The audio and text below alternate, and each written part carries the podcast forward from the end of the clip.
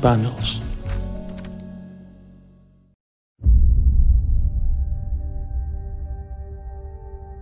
En octubre del 2012, Disney compró por casi 400 millones de dólares a Lucasfilms, la compañía creada por el cineasta George Lucas, y así fue como la propiedad de Star Wars se sumaba a la cada vez más grande lista de franquicias como Marvel o Pixar que Disney tiene a su disposición actualmente. Sin perder el tiempo, se anunciaron los planes de continuar con la narrativa de Star Wars y en específico continuar con la historia de los episodios 7, 8 y 9 de la saga. Para esta tarea, la productora Kathleen Kennedy se encargaría de reunir un equipo con caras conocidas como Irving Keschner, director de Empire Strikes Back y maestro de George Lucas para escribir el guion, y estaría acompañado de rostros nuevos como el director J.J. Abrams, quien también entre sus múltiples trabajos se encontraba el revivir a la franquicia de Star Trek para un nuevo público. Él serviría como la cabeza creativa de esta nueva historia. Dirigiría la primera parte y le dejaría después la tarea a Ryan Johnson, director de Looper y de capítulos de Breaking Bad, quien sería el encargado de dirigir el episodio 8. Luego, la silla del director sería ocupada por Colin Trevorrow, otro director que había revivido una franquicia clásica de los 80 con Jurassic Park.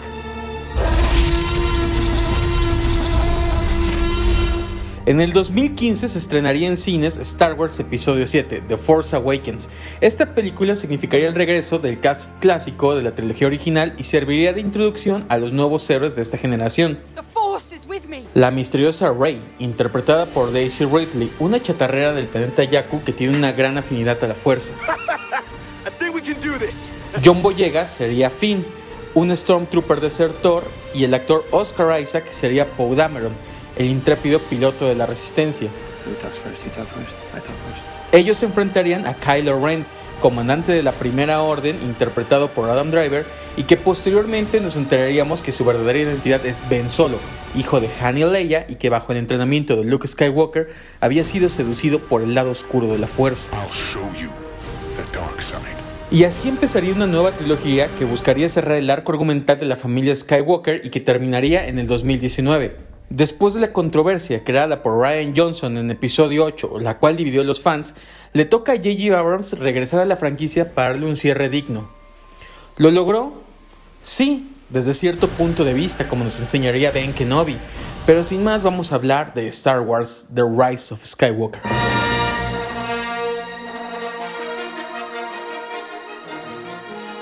Y bueno, ya sin tanto guion, me toca hablar de la película, eh, la cual, bueno, salió este, ya hace pues un par de semanas al momento de estar grabando esto, pero eh, no quería irme sin, sin dar una opinión y creo que es buen momento para empezar. Todavía pues está en cines, está relativamente fresco el tema y pues podemos hablar libremente con spoilers, ¿no? Acerca de la historia. Y lo primero que me llama la atención, y es un poquito saliéndonos de, de la historia, y bueno, más bien algo que creo que hizo muy mal esta saga, lo, replantearemos en futuros episodios donde hagamos sí un, ya un recuento como de toda esta trilogía, pero creo que muchas cosas o se plantearon fuera de las películas o se plantearon en, eh, de fuera de las películas en otros medios o ni siquiera se plantearon, ¿no? Que eso es lo preocupante. Eh, me, no sé, ¿cómo decirlo? Episodio 4, desde la primera escena lo entiendes muy bien. Nave chiquita de la rebelión, nave grande del imperio atacando, ¿saben? Es este. Es muy obvio que los buenos tienen todas la, las oportunidades en su contra. Que el imperio es el dominante desde el mismo nombre, ¿no? Es un imperio y, hay una rebelión. O sea, es, es, muy obvio, insisto. Y el problema de aquí es que eh, hasta nos quedamos en episodio 6, nuestros héroes ganaron, derrotaron al imperio y pues iban a fundar un nuevo gobierno, ¿no? Ya eso pues sería tema para, para libros y, o sea, pero era muy, era un final muy, ¿cómo decirlo? Como muy película de de caballeros medievales, ¿no? Y al final todos vivieron felices para siempre y nuestros héroes ganaron. Y eso estaba padre, la verdad es que a mí eh, pues, me, parece muy bonito, sobre todo bajo la idea de George Lucas, que Star Wars eh, son como una fábula moderna, como un cuento para niños, ¿no? ¿Cuál es el problema? Que empieza The Force Awakens y tenemos algo que se llama la primera orden, que, ok, The First Order, pero First Order de qué o de quién, que ya medio lo compondrían eh, en esta película final Y esto, y tenemos algo que se llama la resistencia. Y tú, pero a ver, o sea, la última vez que vimos a nuestros héroes, ellos tenían la posición ganadora, ellos tenían la mano ganadora. ¿Por qué ahora otra vez están como en desventaja? Y insisto, pues, ¿qué es la primera orden? ¿Saben? No es tan obvio. Eh, escuchaba de un escritor que decía, hubiera estado muy padre, muy moderno y muy, muy actual.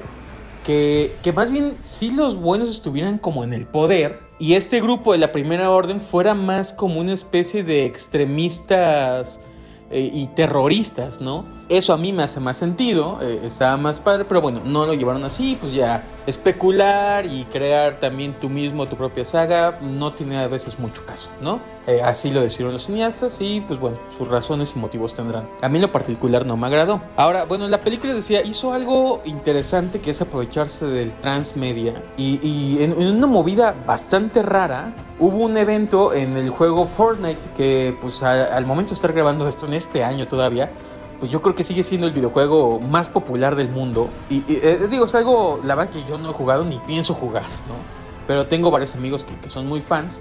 Y, estuve enterado porque, bueno, me, enteré que iban a hacer un evento, que inclusive el director J.J. Abrams iba a aparecer en el juego y le iba a dar un mensaje a los jugadores. El juego es de disparos y, había obviamente un traje de Stormtrooper, ciertas armas de Star Wars, ¿no? Este, ciertos como, como aditamentos. Y bueno, mostraron una escena que duró nada, la verdad es que no valía la pena quedarse en el evento para ver esa escena. Y lo otro que sí fue curioso es que escuchamos la voz del emperador de Ian McDermott, el actor interpretando otra vez a Palpatine. Esto, esto lo menciono porque la película abre, como todas las películas de Star Wars, con el título, los créditos, bueno, no los créditos, el texto en amarillo que va corriendo y que te da cierto contexto de la historia. Y me llama la atención que empieza con un texto rarísimo que dice, los muertos hablan, Palpatine está vivo.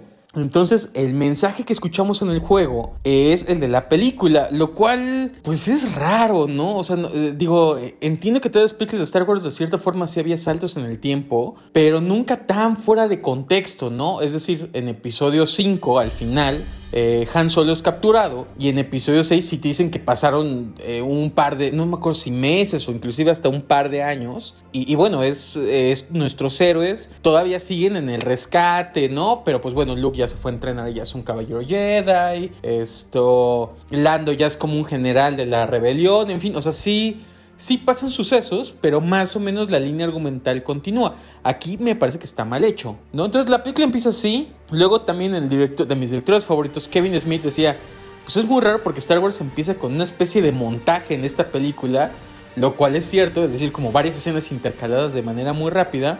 Y es porque la película tiene muy poco tiempo para cerrarse, todo el tiempo se siente muy apresurada y también se siente que está corrigiendo muchas cosas de episodio 8. Voy a mencionar algunas y espero que quien oiga este podcast pues haya visto episodio 8. Digo, no tendría sentido que en episodio 9 sin ver la anterior. Pero sí me parece que, que JJ está demasiado preocupado por parchar la película anterior. Pero bueno, la historia va más o menos así. Lo primero que vemos es a Kylo Ren en el planeta Mustafar. Que para quien no lo sabe, Mustafar es el planeta donde Obi-Wan y Anakin pelearon. Donde Anakin pierde y se vuelve Darth Vader. Y que en Rogue One vimos que hasta tenía un castillo ahí puesto, ¿no? Que son detalles que, que nos enteramos en el libro de conceptos de arte o cosas que dices, oye, una mención en la película. O sea, digo, ¿para qué te molestas en hacer, en regresar a Mustafar en la película si, pues al final del día no, lo vas a decir, ¿no? Esto, porque bueno, Mustafar está padre, pero pues poder ser un planeta X y no importa, ¿no? Entonces, bueno, eh, va Kylo Ren a Mustafar a buscar una cosa llamada el Sith Pathfinder o el buscador de caminos.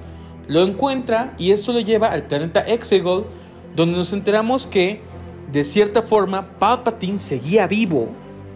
Y no solo seguía, seguía vivo, sino que al parecer todo esto de la primera orden siempre fue su idea. Él estuvo controlando todas las sombras. Y pues ya iba a dar The Last Order, ¿no? Que era él reinstituir su imperio y eh, tener al, a, ¿cómo se llama? Y tener a la galaxia sometida a su voluntad, ¿no? Eh, tal cual villano de James Bond. La verdad, está, les digo, está apresuradísimo. Esto pasa en los primeros 15 minutos. nos enteramos que Snoke Entonces, pues de cierta manera, Snoke era un clon de Palpatine o una especie de, pues sí, de, cosa genética creada por Palpatine, lo cual pues no tiene mucho sentido porque la película anterior eh, Snoke quería matar a Rey, ah, y en esta, al más puro estilo de episodio 6, eh, Palpatine le dice a Kylo Ren de, esos son mis planes y tú lo que tienes que hacer es traerme a la aprendiz nueva y tú vas a ser tu imperio y en fin, le promete ser Darth Vader por fin, ¿no? Entonces el personaje pues ya está en la búsqueda por ir a buscar a Rey. Corte a lo siguiente que tenemos es a, este personaje, a Daisy Ridley como, como Rey, entrenando en algún planeta de la Resistencia donde están reubicados con ahora su maestra Jedi Leia, lo cual sí es cierto, se ha visto muchas veces el universo expandido, que Leia entrenó con Luke y luego se retiró, o sea, eso ha pasado y bueno, de cierta forma sí puede ser un poco obvio, pero pues era general de la resistencia, era política y, era y era Jedi, ¿no? O sea, y se les dice alguien que tiene tres trabajos, no te da la vida para hacer eso, ¿no?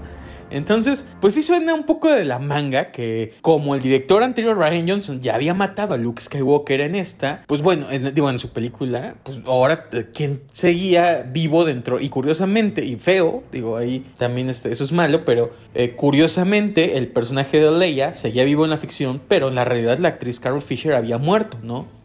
Lo cual pues es bastante desafortunado. Eh, entonces, pues ya desde ahí tenemos, tiene J.J. Abrams un handicap, ¿no? Ok, pero bueno, Rey entrena con Leia, la vemos que es muy poderosa en la fuerza, y, bueno, todo, toda la película desde episodio 7, que era el plan original de J.J. Abrams, había un misterio de quién era Rey, ¿no?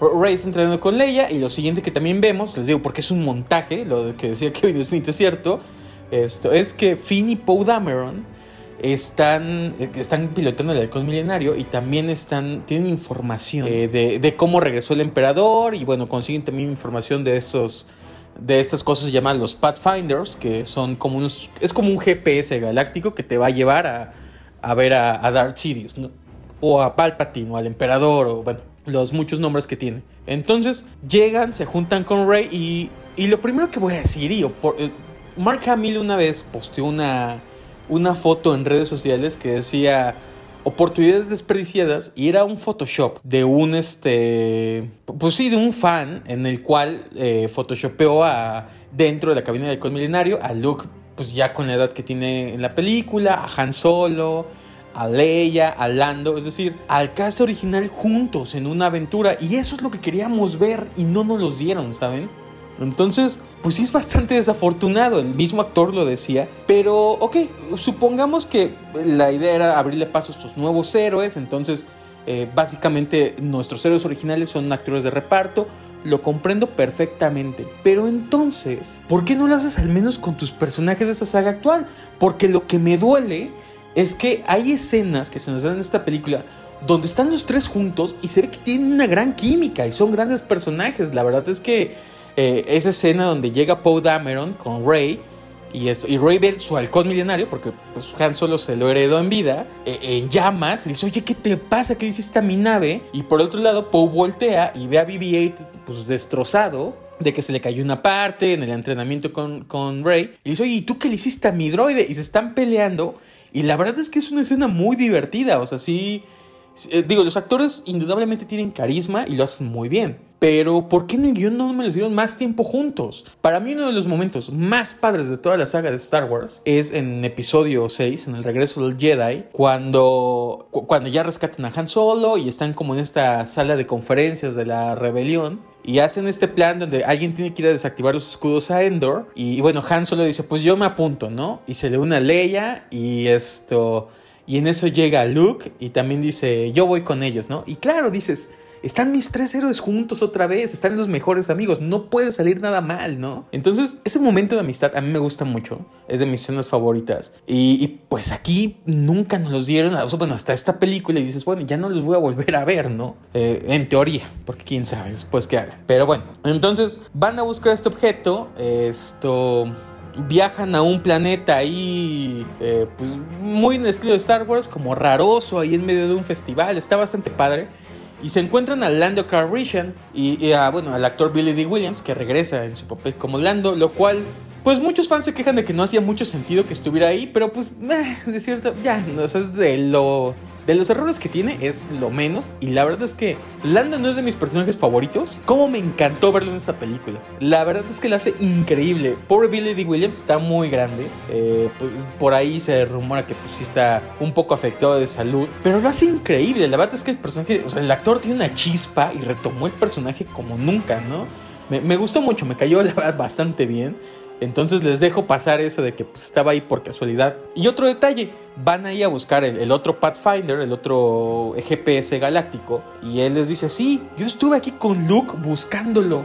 Y, eso, o sea, otra vez es como de, claro, entonces estos héroes tuvieron más aventuras, ¿no? Eso es lo que pues, queríamos saber. Eh, eso se me hizo un detalle padrísimo. Encuentran esta cosa y la encuentran en la nave de un, no me acuerdo si era un Sith o si era un acólito Sith o bueno, algo. Y Rey se recuerda y dice, en esa nave me fueron a dejar a Miyaku. Entonces, pues bueno, desde ahí ya nos empiezan a dar pistas de, su pasado. Llega Kylo Ren al planeta, se pelean Rey y ella y esto, pues en un, en un coraje que tiene, que tiene Rey, ella le lanza rayos a una nave, pues sí, a lo Palpatine, ¿no? A, lo emperador y, destruye una nave, ¿no? Y entonces, pues ya ahí se revela el misterio, ¿no? De que realmente Rey es, es, una, es una Palpatine, es, es Rey Palpatine, es la nieta del emperador y que sus padres, pues efectivamente, como decían en la película anterior, eran unos don nadie, pero realmente el que importaba era el abuelo, lo cual está completamente sacado de la manga. Esto ya dijeron los realizadores que, bueno, fue idea de Caitlin Kennedy, también de esta productora, que se rumora que ya pues están cortando su cabeza de como Luca en Lucasfilms y que quieren poner ahora a John Favreau eh, que está haciendo cosas maravillosas con la franquicia a cargo de pero bueno eso también ya será eh, esa es harina de otro costal no ya se los contaré en el episodio de, de Mandalorian entonces pues sí, está completamente sacado de la manga, se siente de esa forma. Y, pues bueno, ahora Rey es una Palpatine, lo cual pues no hace mucho sentido porque...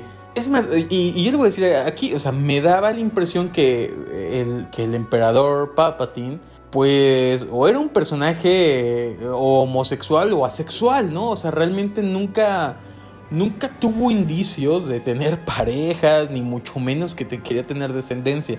Entonces, pues es bastante raro. La verdad es que, es que sí, sí fue una decisión extraña y que, que no se siente nada natural. Pero insisto, ya para este punto en la película, pues ya nada nos queda seguir avanzando, ¿no?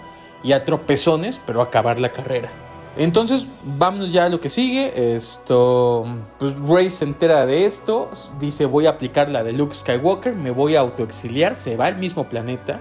Y aquí es, ah, bueno, no, no, no, perdón, perdón, perdón, corrijo. Esto, encuentran este objeto mágico, eh, pero no, ya no, es, está confuso porque aparte es encontramos un objeto mágico que nos lleva a otro objeto mágico y nos va a llevar a otro objeto mágico que nos lleva al lugar mágico pero de cierta forma encuentran algo ahí que es una pista que, ahora tienen que ir a, a Endor a donde están los restos de la estrella de la muerte y esto y ahí van a encontrar el Pathfinder no o el dichoso esta cosa entonces encuentran una daga que tiene una inscripción Seed. Y esto lo menciono nada más por un detalle. Que tiene una inscripción Seed. Y esto. Y, y, eso los va a llevar al, Pathfinder otra vez, perdón. Pero es que, es que está. Y aparte es muy rápido. Créanme que esto es como la primera hora de película, ¿no?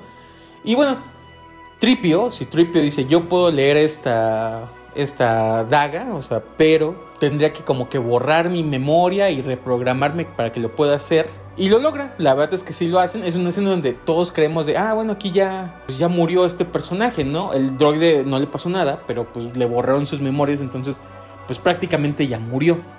¿no? Y entonces dijimos, ah, bueno, qué triste, ya murió, ¿no? Van a este. Van a Endor, eh, recogen esta daga. Hay un enfrentamiento ahí bien padre entre, entre Kylo Ren y, Rey. Que la verdad, sí, las escenas de acción aquí están bastante, bastante padres. Aunque no me gusta mucho cómo usan la fuerza como aterrizan de repente como Iron Man, pero bueno, eso ya es más de estilo, ¿no? Que otra cosa. Entonces, bueno, llegan a este planeta, este, encuentran al Pathfinder, se pelean Kylo Ren contra Rey.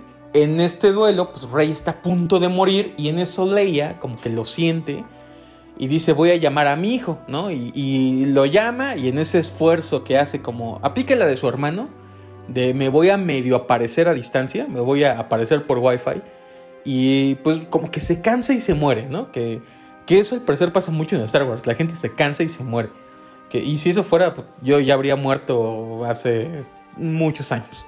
O, seguiré muriendo constantemente. Se cansa y se muere, pero en, en, ese como llamada distrae a Kylo Ren y Rey le mete una estocada con el sable láser y pues técnicamente lo deja moribundo. Ah, bueno, y aquí descubrimos algo, que hay otro poder de la fuerza, que, que es curar con la fuerza, ¿no? Este poder ya se había visto. Solo que la verdad es que los cómics, yo, me acuerdo que este poder lo había visto en unos cómics que se llamaban Republic, que eran sobre las guerras clon y estaba bien interesante porque eh, yo me acuerdo que, es más, les, voy a contar, esos cómics venían con, tú comprabas dos juguetes, o sea, dos figuras de Star Wars y venía un cómic gratis, ¿no? Y, las figuras se supone que eran sacadas de ese cómic. Y era un Anakin que hasta la fecha lo tengo y me gusta mucho porque tiene la capa destrozada, o sea, como que estado en batalla mucho tiempo. Eh, la ropa está como, da la impresión de que está mojada. La verdad es que es una figura bien bonita. Y era una historia donde me acuerdo que por algún motivo los Padawans se quedan solos en el campo de batalla y ellos tienen que, que, aprender como a, pues sí, a sobrevivir. Están con un enemigo que está a punto de hacer los pedazos y esto, entre ellos está Anakin.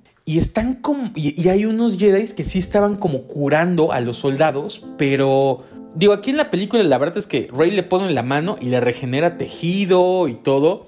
Y no, como que en el cómic era un poco más como. Como que hasta te daba la intención que eran como cuidados paliativos. O, o, que ayudaban como a mantener a que, por decir, una infección no se propagara. O, o una quemadura no la ardiera tanto y no afectara tanto. Es decir, sí eran poderes curativos, pero tampoco eran tan milagrosos, ¿no? De básicamente te regreso a la vida. Y, y ojo, ya lo veremos después. Menciono este cómic porque me encantaba que hay una escena donde alguien está teniendo un paro cardíaco y lo que se le ocurre a Anakin, voy con la fuerza a, darle un masaje al corazón y se le pasa la mano y mata al mata al no me acuerdo si era un clon o otro Jedi, creo que era un clon, pero bueno, lo mata, pero así es como Anakin aprende después a hacer su técnica de Darth Vader del, del ahorcar con la fuerza. Esa a mí se me hizo brillante, ¿no? Porque él intentó hacer algo bueno, le salió terrible y eso lo frustra. Y, se me hace, se me hace, insisto, una idea brillante. Esto, pero bueno, na nada les quería mencionar como ese pequeño, ese pequeño paréntesis de, de, anécdota que me gustaba mucho a mí esa historia. Busquen los cómics de Republic, son muy buenos, estaban muy bien escritos, tenían una, un arte fabuloso. Búsquenlos, la verdad es que eran muy divertidos. Y bueno, como les decía, pues a mí también yo creo que ya me voy a desaparecer porque sí estoy, estoy hasta cansado, insisto, de lo rápido que va esta historia, pero hay que seguir. Entonces, Leia contacta a Kylo Ren, Kylo Ren se distrae, Rey le mete una estocada, lo, pues básicamente lo deja moribundo, pero luego lo cura con la fuerza. Y, por este esfuerzo, pues Leia por, Leia por fin se muere, ¿no? Y eh, hay una escena aquí que está bien padre, que la verdad es que sí me gusta, que te dicen que Leia como que con el último, ahí este vestigio de, de, su, de su esencia y de su poder, hace que a Kylo Ren se le aparezca como una memoria de su padre. Y pues es un espejo, es un paralelo a la escena de episodio 7 donde Kylo Ren lo mata, ¿no? Mata a Han Solo. Y pues aquí le dice, padre, tengo miedo, no sé qué hacer, esto, no sé si tengo el valor para, para llevar mi misión a lo que sigue. Y pues sorpresa, yo, eso sí me sorprendió, yo no lo sabía. Se a, regresa Harrison Ford una vez más a interpretar a Han Solo, digo, como una visión. Y este, y le dice, hijo, pues este, está bien padre porque como que Kylo Ren le va a decir, papá, te amo, eh, Father I, y, y, Han Solo le agarra la cara y le dice, I know, ¿no? Como le decía su madre cuando la amaba también. Maravillosa escena, la verdad es que me gustó mucho. Les digo, hay momentos que, yo les voy a decir, hay un momento de la película donde quería llorar. Todavía no es ahí, porque la película tiene muchos ecos a la trilogía original, o, a inclusive, les digo, ecos a episodio 7. Me gustaron mucho, están padres, la verdad es que existen emotivos, pero la película va tan rápido que no te dejan disfrutarlos, ¿no? Rey consigue el este GPS mágico, pero se entera que es una Palpatine. Eh, por ahí también tiene una visión del lado oscuro donde pelea contra una ella misma malvada. Y lo que dice es, me voy a exiliar como un Skywalker, porque claro, eso resultó maravilloso para su maestro. Pero ok, vamos a seguir con la trama, ¿no? se va a exiliar con, con Luke Skywalker, como Luke Skywalker, se va al mismo planeta donde estaba Luke y pues ella llega en una nave, la quema y luego va a aventar el, lightsaber, el sable de luz y vemos que el fantasma de Luke aparece, agarra el sable y dice, oye, este es un arma de un Jedi, trátala con respeto. Me encantó esa escena, ¿por qué? Porque es una disculpa muy clara, es, es metaficción, pero es es una disculpa clarísima de J.J. Abrams a todos los que nos sentimos ofendidos por la película anterior. Porque recordemos que en la película anterior Rey le lleva a Luke en sus manos el sable que perteneció a su padre con el que empezó la aventura y Luke lo tira, ¿no? Como si fuera una baratija. Digo, entiendo que él, ok, estaba medio deprimido y todo, pero es el arma de tu padre, ¿sabes? Es, el, es el arma que te dio tu maestro, tu mentor, pues te la quedas, ¿no? No, sé, en fin, terrible, terrible escena, pero, pero bueno, aquí gracias, nos dieron al menos una disculpa no sé qué pensar, y sí, aquí va a ser el clásico argumento de nada les parece, ¿no? A los fans. Pero sí tengo que decirlo. Gracias, o sea, entiendo como en la metaficción que, que, nos quieren dar esa disculpa y la acepto, pero a la vez es como, bueno, ya te estás echando para atrás de, o sea, ¿sabes? No sé si, si convenía más el, pues ya la regó Ryan Johnson, pero hay que seguirle y, y ni modo hay que apoyar lo que hizo para darle continuidad al proyecto. O, te digo, ya pues, te echas para atrás, ¿no? Que es lo que hicieron acá. Pero bueno, eso pasa, ¿no? Y, es, es, un par, yo inclusive se me escapan seguramente algunos, pero es un par de los disculpen a los fans y también de los, oye, Ryan Johnson, patada, ¿no? Patada a su película, básicamente. Porque les mencionaba lo de Tripio anteriormente.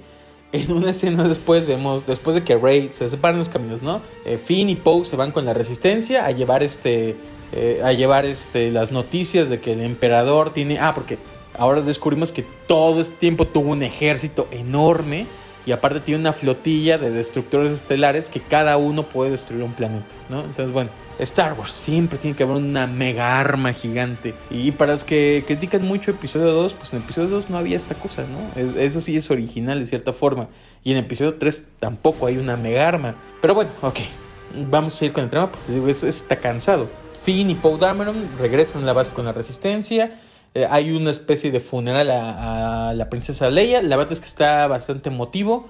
Eh, me encanta que pues le pasan estafeta a Poe Dameron. De bueno, Leia dijo que en su eventual muerte tú quedas a cargo. Y él pues va, va a la recámara donde está su cadáver y le dice yo no estoy listo, ¿no? Yo, yo no soy tú. Y pues se me hace padre, pero tiene que hacerlo, ¿no? Hay una escena bien padre que llega Lando, Lando Horas como la figura de mentor. Les digo, me encantó ese papel. Y esto. Y Lando le dice: A ver, ustedes creían que nosotros teníamos todo el plan, todo armado. Y dice: No, estábamos igual que ustedes. Teníamos dudas, teníamos todo en contra perdimos amigos, estábamos tristes, pero pues nos teníamos los unos a los otros, ¿no? Y eso es lo que contaba. Genial línea y pues bueno, Paul Dameron entiende y agarra las riendas y pues se vuelve esa especie de líder. Creo que eh, lo hablaremos después, insisto, cuando hagamos una revisión más, más a fondo de, la saga, pero creo que de todos es el personaje que, que tuvo una evolución más clara y como un, un este, arco argumental eh, más completo, ¿no? Digámoslo de esta forma. Pero ok. Rey va con Luke, Luke le dice, oye, ¿sabes qué? Pues yo me equivoqué, ve y ayuda a tus amigos, es lo que debiste hacer. Que pues bueno, es otro comentario metatextual, ¿no? De, pues Luke nunca debió estar exiliado, pero bueno, ya pasó. Ah, y decía, Tripio, esto es importante. Tripio llega a la base sin sus memorias, obviamente, y Artu le dice, ah, no te preocupes, yo tenía un backup. Le pone el backup y tú dices, bueno, pues seguramente va a ser un backup de la trilogía original, entonces, o, posiblemente inclusive la trilogía anterior, entonces de repente va a decir dónde está Anakin y Padme, no sabía muchas cosas, pero no, curiosamente, lo único que se le olvida a Tripio es todas las aventuras que tuvieron en la película anterior, en The Last Jedi. Que les digo, hay otro comentario. Ahí sí es la patada a Ryan Johnson de tu película no cuenta, ¿no? Eh, eso, pues bueno, insisto, como detractor de, de, de Last Jedi, pues me parece atinado. La verdad es que sí. En mala onda, sí pero me gustó. Eh, vamos a seguir ya, ya para, para, llegar a la parte final. Llega Rey al planeta Hexagol. Eh, ah, bueno, no, no, no, perdón, perdón, perdón, pausa. Porque esa es la escena que, que sí quería llorar en el cine. La verdad es que sí quería llorar. Para mí en todo Star Wars no hay momento más mágico que en episodio 5 cuando Yoda alza el X-Wing de Luke que está enterrado en el pantano. ¿Por qué? Porque sí, sí es una, o sea, es una composición perfecta en el sentido en que Yoda es, es una marioneta. Es, es un puppet de látex barato, vamos a ser muy sinceros. Y por 5 segundos, tú ves la mirada, tú ves la acción, obviamente, y lo decía Irving Kirchner, la actuación de Mark Hamill es 50% de que esa escena funcione, porque Mark Hamill pues sí ve con, o sea, sí trata muy solemne a Yoda, Obviamente para mí no pasa desapercibido eh, una la creación del set en, o sea, la creación del set que no era computadora, que sí es algo tangible. El trabajo de Frank Oz como la voz y, manejando a, y los popeteros que manejaban a Yoda. Y obviamente también la música de John Williams, que por cierto aquí el compositor tiene un cameo en un bar, ahí sale con, con un parche en el ojo bastante bonito que por fin salga este John Williams y ojalá y lo saquen en juguete, créanme que lo voy a, lo voy a acabar comprando. Eh, se me hizo buen detalle, pero bueno, la música de John Williams. Entonces decía es la fotografía, la dirección, la actuación de Mark Hamill, la actuación de Frank Oz, la música de John Williams, que hacen que por cinco minutos ese mono de látex tenga vida y te lo crees. Eso para mí es mágico, o sea, es así lección de cine para cualquier cineasta, o sea, tiene que diseccionar esa escena porque esa es la magia del cine representada, ¿saben? O sea, la mejor forma de escribirlo es eso. Literal es la magia del cine que hacen que te creas al muñeco chafísima de látex y lo respetes como probablemente de los maestros más sabios de toda la ficción que ha creado el humano. Aquí hacen un eco esa escena donde Luke Skywalker alza su X-Wing y dice a... porque Rey les decía quema su nave y Luke le dice no te preocupes, te presto mi coche, toma las llaves, ¿no? Pero alza la nave y ponen la misma canción. Eh, yo la verdad es que sí, ahí sí me dolía el corazoncito, yo sí quería llorar, estaba muy conmovido. Le da la nave a Rey, Rey agarra la, la famosa Red 5, ¿no? Esto está padrísimo que entonces ella usa el Pathfinder para irse y le va transmitiendo como la ruta de navegación, porque insisto, es GPS galáctico, a, sus compañeros de la resistencia, ¿no? Para que lleguen también al planeta Exegol. Entonces, sí está padre, ¿no? De entrada cuando ven y un momento es la Red 5, ¿no? La que están piloteando, la que nos está mandando el mensaje.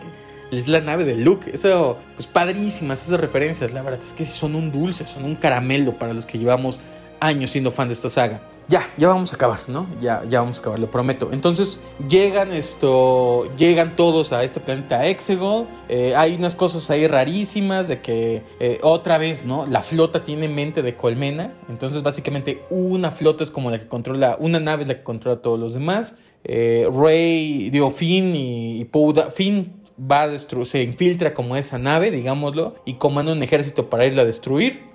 por su parte, Poe Dameron está en la lucha, en la lucha en el espacio, ahí en, el dogfights con las naves, bastante, bastante padre. Y Rey, pues está peleando con. Se va a enfrentar al emperador, ¿no? Y aquí viene otro error que no entendieron los realizadores de esta saga. Y es que el emperador le dice: Todo mi plan ha sido este: que tú vengas, que tú me destruyas, y cuando tú me mates con odio, mi conciencia se va a pasar a ti, y entonces yo voy a ser, pues, la emperatriz Rey, ¿no? Rey Palpatine. Lo cual es un eco episodio 6. Es un eco a cuando el emperador le está diciendo de destruye, le dice a Luke, destruyeme con odio y seré más fuerte. Pero gente, era algo metafórico. Era de que si tú me destruyes con odio, te vuelves como yo. Porque te, te abrazas al mal, ¿sabes? O sea, e, era una metáfora, gente. Era una, no, no, era, no era literal. Porque aquí lo vuelve literal, que es estúpido, ¿no? O sea, es este. Porque ahora de alguna forma Palpatine le va a pasar su conciencia a Rey, lo cual no tiene sentido, pero ok. Pero bueno, ya, de todas las decisiones malas, vamos a dejar esto pasar también, ¿no? O sea, digo, ya estamos ahí. Entonces, bueno, ya este. dejamos pasar esto. Rey se está enfrentando a Palpatine. Palpatine pues básicamente la está destruyendo, ¿no? Y, eh, y, en, ese momento pues llega Kylo Ren, ahora como ven solo, ahora ya redimido, ¿no? A, derrotar a este, a ayudarle a Rey y los dos van a pelear contra Palpatine. Eh, hay una pelea ahí, este, bastante pues anticlimática, la verdad es que no es muy emocionante, ¿no? Eh, por un lado, Rey avienta a Rey avienta a Ben Solo, ¿no? Y, ya digo, Palpatine avienta a Ben Solo y se quedan ya peleando Rey y, el emperador, pero el emperador este pues ahí por unas cosas de la fuerza como que regenera sus como que les roba fuerza vital, porque ahora los Jedi, insisto, dan y quitan fuerza vital. Entonces les quita fuerza vital a Rey y a, Kylo y, él como que se regenera, entonces es más fuerte y pues ya dice, ya ni siquiera necesito tu cuerpo, ya me puedo regenerar el mío y ya voy a controlar otra vez la galaxia, ¿no? Básicamente. Eh, por otro lado, Poe Dameron está como agüitado porque le pidió ayuda a amigos de la resistencia y pues se dio cuenta que nadie, nadie respondió, pero pues Lando es el que llega a salvar el día y trae una serie de naves. Entre ellas vemos muchas cosas, por ejemplo, vemos la nave el Ghost o, el Fantasma, que era la nave de los protagonistas de Star Wars Rebels. Eh, en teoría, el, personaje de, de Hera Syndulla, pues para ese tiempo tendría que seguir viva. quién sabe, la verdad, pero bueno, está esa nave, ¿no? Por ahí dicen que aparece en la nave del Mandaloriano.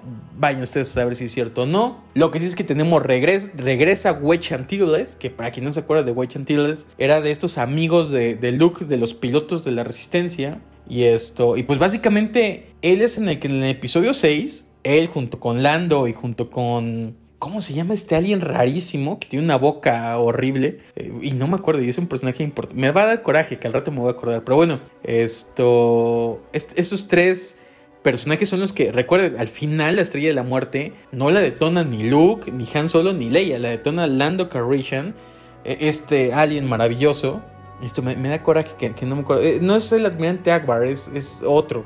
Esto me, da coraje no acordarme de su nombre ahorita. Pero bueno, él y, y Wei Chantiles son los que destruyen la estrella de la muerte. Entonces, eh, se dice que Wei Chantiles de hecho era mejor piloto que Luke Skywalker porque pues Luke tenía la fuerza de su lado y este piloto pues era pura sagacidad y, habilidad, ¿no? Eh, bajo el volante. Entonces esto pues está, está eso, ¿no? La verdad es que regresa Güey Chantiles, me pareció increíble verlo, ¿no? Está padrísimo que, regrese este personaje. Y eh, pues bueno, por el otro lado, Rey está peleando contra el emperador. El emperador este, lanza rayos de la fuerza y está a punto de freír a toda la flota de la rebelión.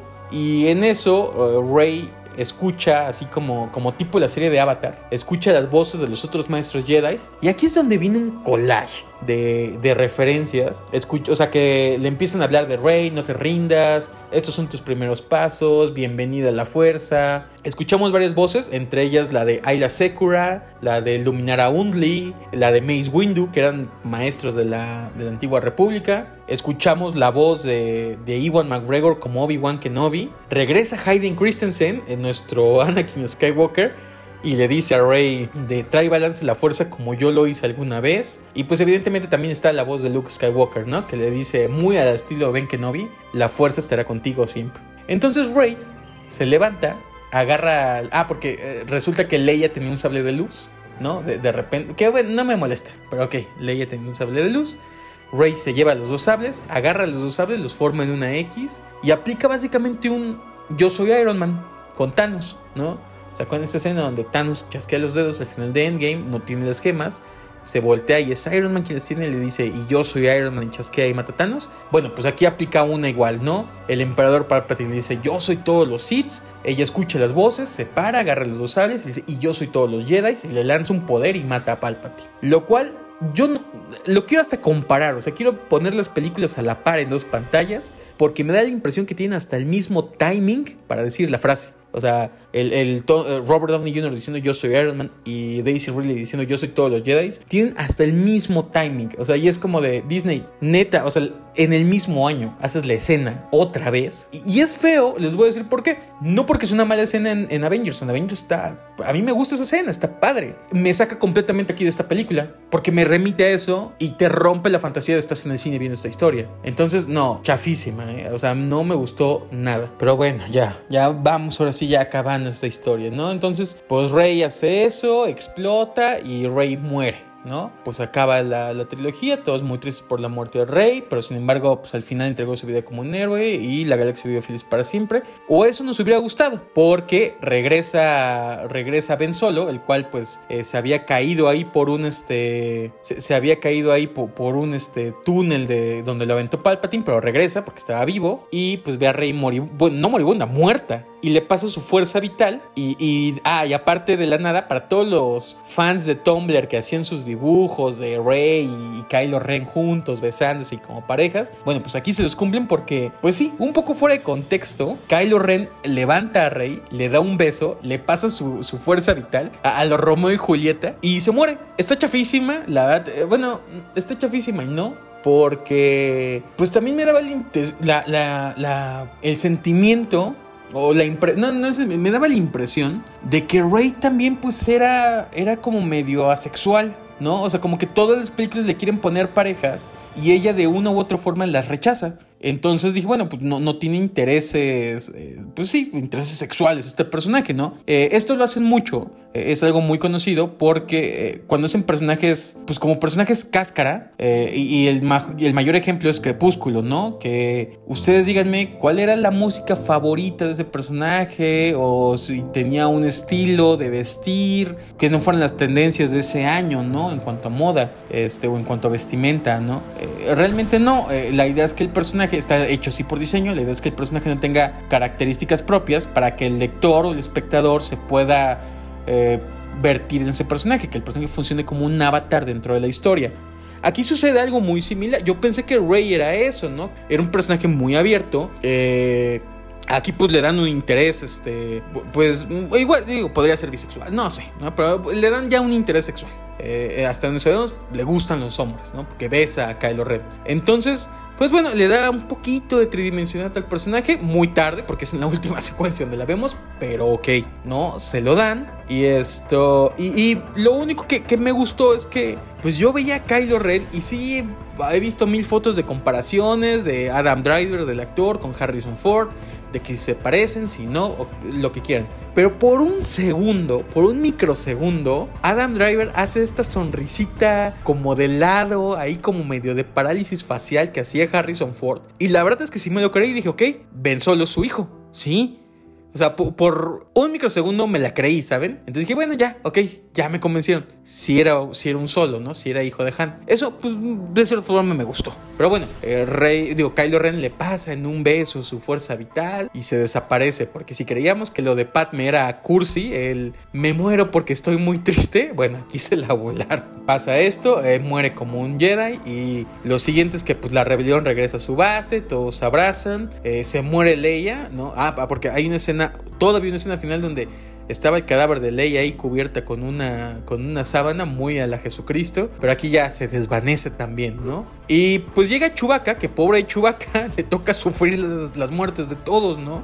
Porque él, es el único que ya, ya, parece tía, ¿no? En velorio, él les ha llorado a todos los muertos. Entonces le llora a Leia, la verdad es que sí me rompe el corazón que lo vemos que se tira de espaldas, que está desconsolado. Llega el personaje de Maskanata, que pues de cierta forma era como el Yoda de esta generación, que nunca tampoco lo llevaron allá, pero ok. Le entrega la medalla de Han Solo en episodio 4, que pues es un chiste como de internet de que en episodio 4 al final, en la ceremonia de Yavin, donde corona a nuestros héroes, Leia le da una medalla a Han Solo, le da una medalla a Luke Skywalker, pero nunca le da una medalla a Chewbacca. Entonces, bueno, aquí por fin le dan su medalla a Chewbacca. Eh, está bonito el chiste. Y lo siguiente que tenemos es una escena al estilo epílogo, donde Rey regresa a la choza de, de Luke Skywalker con el sable de, básicamente el de Anakin, y el sable de Leia, que ahora sabemos que tenía uno, y los lleva a la arena y los entierra esto pues está ahí caminando por Tatooine y, llega pues una pues que será como una vendedora ahí de tamales galáctica ve tú a saber no pero llega y le dice oye ¿tú quién eres? Rey le dice mi nombre es Rey Rey qué y uno de los momentos más cheesy de Star Wars que digo no nos engañemos Star Wars siempre ha sido cursi pero no sé, o sea, saben, no se lo ganó esta película, pero ok. Eh, en un momento muy cursi, Rey se voltea, ve a, lo, y ustedes seguramente ya lo saben porque han visto, han hecho mil memes sobre esto ya, pero bueno, se voltea, ve al fantasma de Luke y de Leia juntos que le dan la aprobación, dice, mi nombre es Rey, Rey Skywalker, ¿no? Ya toma el apellido, también la vemos que tiene un sable de luz color amarillo, eh, completamente, eso sí se nota que es para que vayas a la atracción de Galaxy Tours en cualquier parque de Disney y armes tu sable como el de Rey, ¿no? Y, bueno, pues sí, se voltea viendo, pues ya, ¿no? La clásica toma de los dos soles de Tatooine, ahí con el Binary Sunset sonando de John Williams. Y ta-tan, ta-tan, ta-tan, ta-tan, ta-tan, acaba la película, créditos. Pues ya no sé qué decir. Ahí acaba, por fin acaba la película. Les digo, que no, no, no lo crean, e, es el primer podcast que estoy grabando después de un largo rato. Estoy cansado. Eh, y la película. Le voy a dar. A ver, vamos primero con lo bueno, ¿no? Ya, ya para ir cerrando y, no, no tardarnos tanto. Lo bueno, yo la verdad es que había tenido esa. Es, eran los últimos días de trabajo, digo, de, de trabajo en la oficina. Había tenido una semana pesada, lo que le sigue, entre mucho trabajo, entre desvelos por las fiestas, que la posada de la oficina, que la posada con tus amigos. La verdad es que estaba muerto. Y la película, la, fui a ver, es más, pagué el cine VIP porque dije, no pasa nada, si me duermo, al menos dormí cómodo, no me, no, me fregué el cuello, comí rico, la verdad es que hasta pedí cenita, dije, pues igual en una de esas medio me atonta, me duermo, porque tenía una junta dos horas más tarde, eh, dos horas y media más tarde, entonces claro, me da tiempo de entrar a la película y salgo a la junta, me dormí, llegó hasta fresco. La verdad es que no me dormí en ningún momento. E, eso se lo puedo, o sea, es una película que es tan frenética que todo el tiempo mantiene tu atención. Lo malo es que insisto, esas escenas que son emotivas, pues se sacrifican en el tiempo. Entonces, pues es ahí un balance que creo que yo lo hubiera hecho igual. O sea, si tengo que tomar la decisión entre hacerla muy rápida para tratar de abarcar lo más de película que pueda, pues yo hubiera tomado la misma decisión. Porque, insisto, también la película está muy preocupada por borrar o corregir cosas del episodio anterior. Entonces, pues se siente como si fuera episodio 7 y 8 y 9 pegados, ¿no? E, esta última.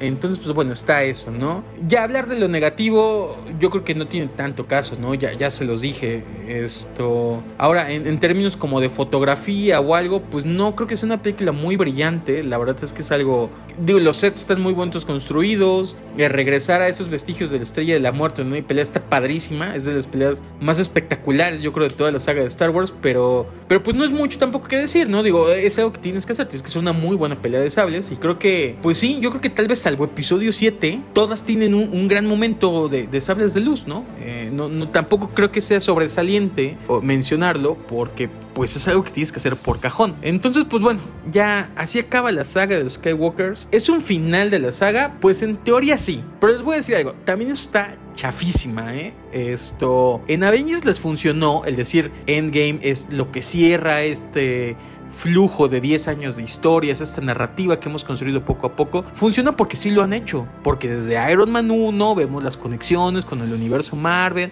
los actores han llevado una continuidad con los papeles, se ha creado esta subtrama dentro de todas las películas de Thanos recogiendo las gemas. Sí, sí se siente orgánico el decir eso, no es solo publicidad a lo tonto. Pero si recuerdan, X-Men también, cuando sale Dark Phoenix, lo dijeron, ¿no? Ah, si creen que el Disney tiene 10 años construyendo historia, nosotros tenemos 20, porque estamos desde las X-Men originales construyendo esto y es esa es la película final. O sea, entonces la verdad es que no. O sea, esa película la fueron parchando, la fueron sacando sobre la marcha toda esta saga de X-Men. Que me gusta mucho, sí. Pero se siente que es la movida de marketing para colgarse de lo de Avengers. Y aquí igual. O sea, aquí de repente resulta que esto, que este es la, el final que los fans han estado esperando desde hace 40 años. Y la verdad es que no. La verdad es que si a mí me preguntan, y, digo, no creo que estén muy preocupados los ejecutivos de Disney, pero en lo personal, si a mí me preguntan qué opinas de esta saga, y, ya insisto, voy a hacer un episodio más adelante, lo prometo. Eh, me voy a esperar a que esté ya disponible en Blu-ray este episodio. Quiero ver las tres de jalón y ya les daré una opinión, digamos, como dicen los, los americanos, viendo the big picture o, el panorama más grande. Haré un mejor review, pero eh, en conclusión, si a mí me preguntan, yo prefiero mil veces ignorar completamente que existe esta trilogía. Para mí, en episodio 6, mis héroes vencieron al imperio y vivieron muy felices para siempre, ¿no? Entonces, pues bueno, eh, ya, ya, ¿qué más les puedo decir? Esto, eh, anuncios volvimos a panels, esto, eh, ahí van a haber cambios, la verdad es que sí me dediqué a descansar en vacaciones, más o menos, y pues ahorita me está comiendo un poco otra vez el tiempo en el trabajo, pero bueno, ya sobre los siguientes programas les diré diciendo los cambios. recuerden que mi nombre es Román Dodero, hacemos este capítulo, este, este podcast, pues por el puro gusto, por puro amor al arte, no me pagan nadie. Esto empezó como un proyecto de universidad que es algo que ya se volvió parte de la rutina de mi vida, hacer este programa. Y bueno, espero que a ustedes les guste, ¿no? Entonces, eh, si les gusta, contáctenme. En mi Instagram es Dodero1138, el 1138 con número. Si son fans de Star Wars, sabrán la referencia al número 1138. Dodero, D-O-D-E-R-O 1138. Síganme en Instagram, eh, no lo ocupo mucho, pero tengo un Twitter que también es Dodero3, es mi apellido con el número 3. Pueden mandarme también ahí un DM, un mensaje de oye, me gusta tu programa, quiero que hables sobre tal tema. Eh, o simplemente pues para cotorrear de nerdadas. Yo creo que nunca le digo que no a un buen cotorreo sobre estas cosas, porque decir que esto de cierta forma no es parte de mi vida sería mentirme a mí mismo. Eh, le dedico demasiado tiempo a, leer cómics, a hablar de Star Wars, es de mis actividades favoritas. Y digo, hay saludos a, muchos amigos, a ellos les consta que nos hemos aventado hasta 5 o 6 horas sin parar de hablar de esto. Y es un gran momento, la paso muy bien. Entonces, esto, pues bueno, sin más, mi nombre es Román Bienvenidos a esta nueva temporada de Panels. Ahí hicimos unos cambios, al menos en la parte del diseño, en el arte. Esto también el formato de los programas, eh, si se fijarán al año anterior, si ustedes me han escuchado en, la universidad, como el proyecto de Radio Ibero León, que me hacen el favor de transmitirlo por ese medio, eh, es un formato bastante diferente. Eh, a mi forma de verlo es un poco más profesional. Espero que así se perciba y así se sienta. Y, pues bueno, voy a estar trabajando, ya quiero hacer esto pues un poquito más como un branding más serio, entonces voy a estar pues ahora sí nutriendo la marca con más cosas. Esto, esperen más anuncios el final del programa, pero ahora sí, sin más, me presento porque no hice el principio. Mi nombre es Román Dodero, fue un placer estar hablando de estas eh, nerdadas y guiqueses con ustedes y sin más, nos vemos la siguiente semana.